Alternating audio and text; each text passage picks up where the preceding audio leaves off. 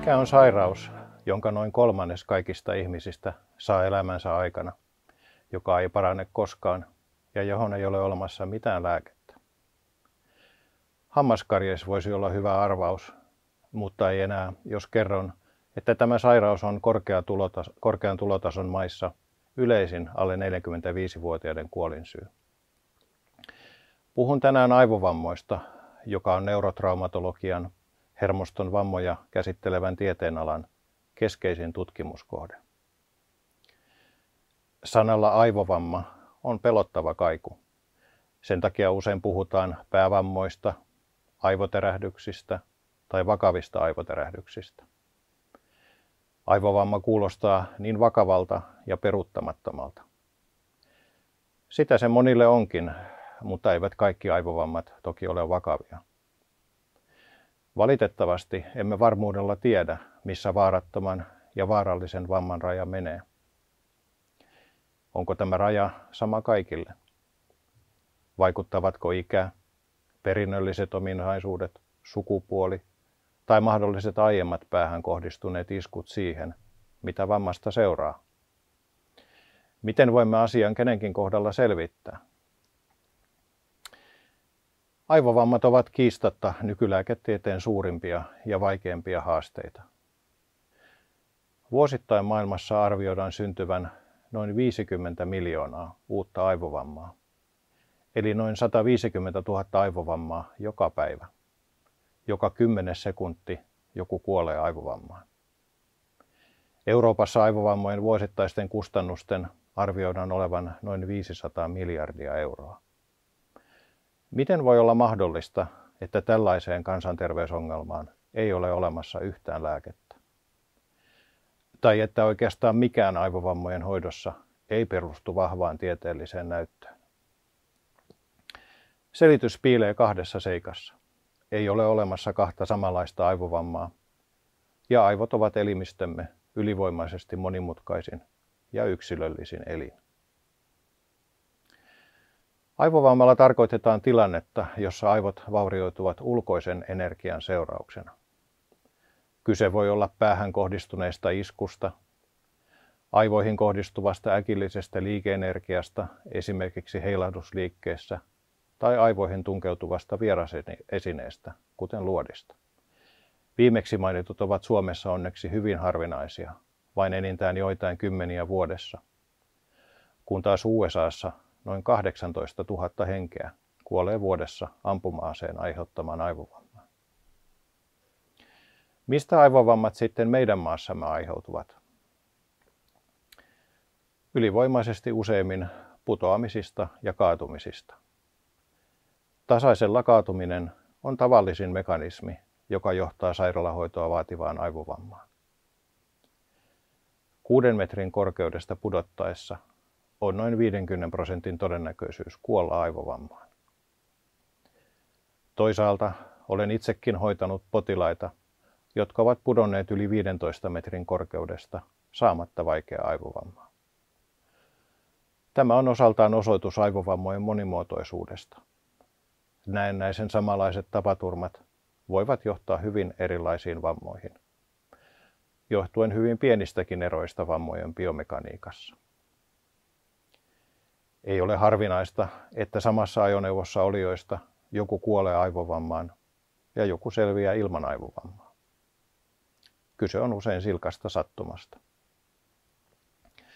Kun aivovammoista on kysymys, en kuitenkaan suosittele kohtalon kanssa leikkimistä. Tutkimusten mukaan vakavan aivovamman syntymiseen riittää pään iskeytyminen kiinteään esteeseen noin 10 kilometrin tuntivauhdista. Formula- ja rallikuskien suurilla nopeuksilla tapahtuvat ulosajot antavat harhaanjohtavan kuvan siitä, mitä arkielämässä voi tapahtua, koska näissä lajeissa turvavarusteet ovat aivan eri luokkaa. Ulosajojen karuista seurauksista arkimaailmassa olemme kuulleet monia surullisia uutisia tänäkin vuonna. Liikenteessä tapahtuvien vakavien aivovammojen estämiseksi on tehty onnistuneesti monia teknisiä ratkaisuja. ja kaikkien liikenteessä saatujen kuolemaan johtavien vammojen määrä onkin teollistuneissa maissa huomattavasti laskenut sitten 1970-luvun aikojen, jolloin Suomessakin kuoli yli tuhat henkeä vuodessa. Nykyään luku on tuosta vain noin viidennes, mutta loukkaantuneiden määrä on pudonnut vain puolella. Toki autojen ja liikenteen määräkin on valtavasti kasvanut. Aivovammojen esiintyvyydessä on viime vuosikymmeninä tapahtunut monia muitakin suuria muutoksia. Vammautuneiden keski-ikä on noussut noin 35 vuodesta yli 50 vuoteen. Ja vanhusten aivovammat ovatkin lisääntyneet hurjasti.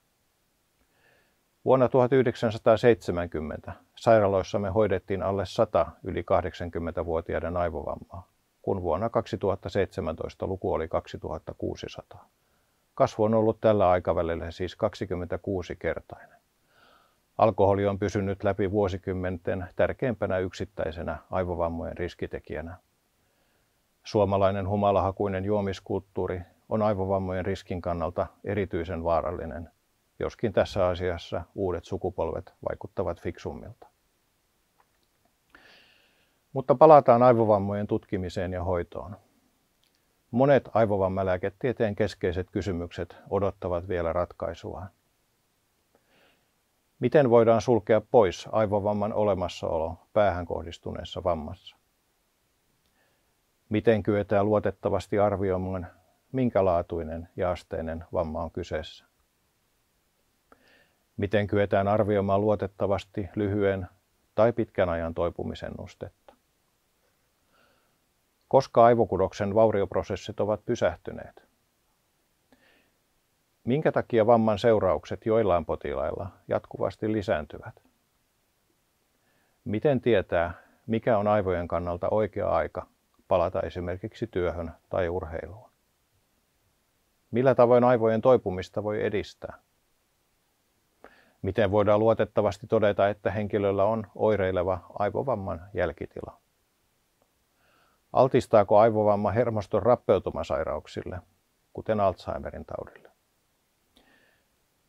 Kaikki edellä mainitut kysymykset ovat vielä vailla hyviä vastauksia, joita voisi luotettavasti käyttää arkipäivän lääketieteessä. Aivovammojen tutkimus on vasta viimeisen kymmenen vuoden aikana harpannut isomman askeleen eteenpäin. Kiitos suurten kansainvälisten tutkimusten, joihin on osallistunut yhteensä kymmeniä tuhansia potilaita. Monet tutkimusrahoittajat ovat yhteistyössä rahoittaneet näitä ponnisteluja, jotta tähän valtavaan kansanterveysongelmaan päästäisiin vihdoin pureutumaan pintaa syvemmälle. Ennen kuin löydämme luotettavat diagnoosityökalut aivovammoissa tapahtuvien vaurioprosessien tunnistamiseen – ei ole odotettavissa, että pystyisimme esimerkiksi kehittämään lääkkeitä, joilla näihin vaurioihin vaikutetaan.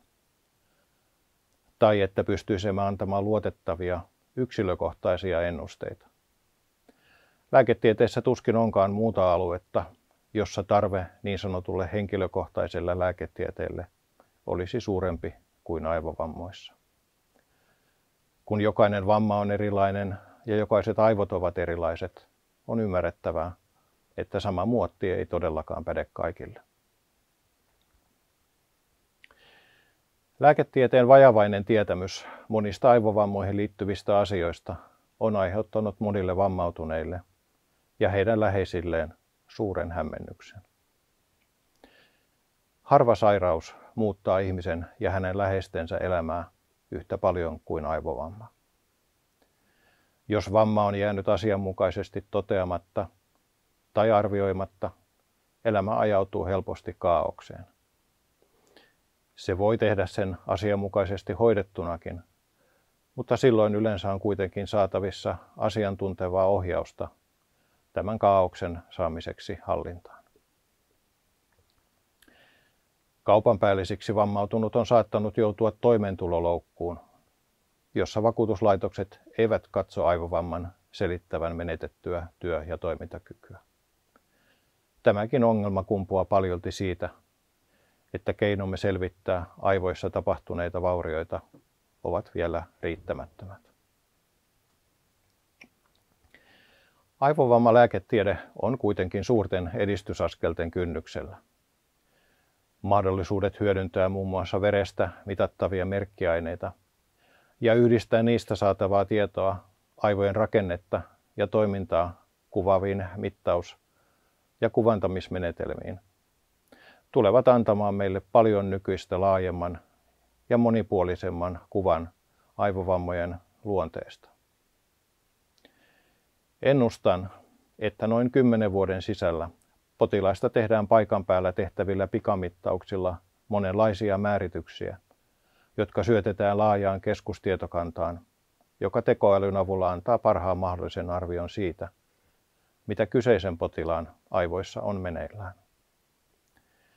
Tällaisen järjestelmän suuri etu on, että se voidaan varsin vähäisin kustannuksin toteuttaa myös kehittyvissä maissa, joissa aivovammojen aiheuttama taakka on nopeammassa kasvussa.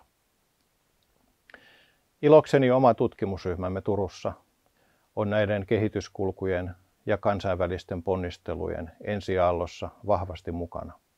Ja sillä aallolla pyrimme surffaamaan jatkossakin.